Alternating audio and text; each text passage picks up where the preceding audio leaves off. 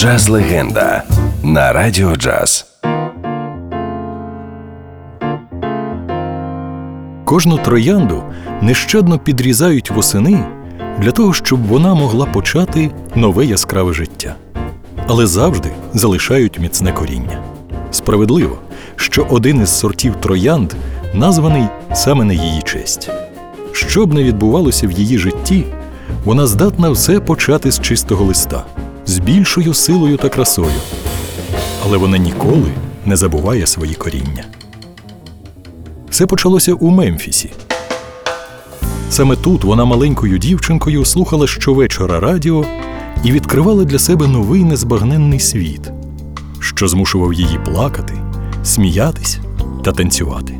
Щоправда, діджеєм на цій радіостанції працював її батько, джазовий трубач та педагог.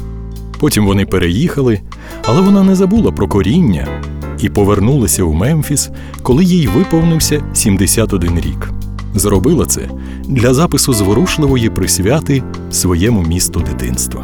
Дивно, але перші її гастролі у якості солістки університетського оркестру були в СРСР і тривали шість довгих місяців.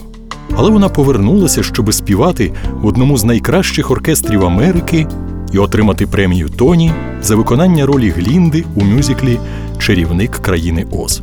Тепер вона готова для сольної кар'єри. Але щось іде не так, і знову потрібно все починати спочатку.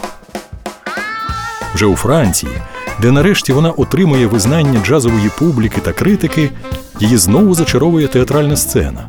Вона отримує премію Лоуренса Олів'є за роль Біллі Холідей, засновує телевізійне шоу спільно з Шарлем Азнавуром, веде програми на радіо, але цього всього замало. І вона знову ріже свій цвіт під корінь і вже тріумфально повертається в Штати. Сольні альбоми і карколомні колаборації нарешті приносять заслужену славу. А її присвята Елі Фіцджеральд приносить одразу дві нагороди Гремі. Вона знаходить свій унікальний стиль, записує нові альбоми і відчуває, що варто спробувати знайти не тільки свій голос у джазі, а й своє коріння. Її альбом Red Earth, який вона записала з найкращими музикантами африканського малі, вражає критику і стає справжнім культурним феноменом. Вона максимально відповідально ставиться до слави та стає послом доброї волі ООН, створює власну музичну агенцію і допомагає молодим джазовим виконавцям. Вона збирає величезні зали і може за панібрата заспівати із вуличними музикантами чи потанцювати з безхатьком. Вона справжня ніжна троянда, яка знає, як починати спочатку і не втратити власне коріння. Батьки назвали її Деніс Гарет, а ми називаємо її легендарна Діді Бріджвотер.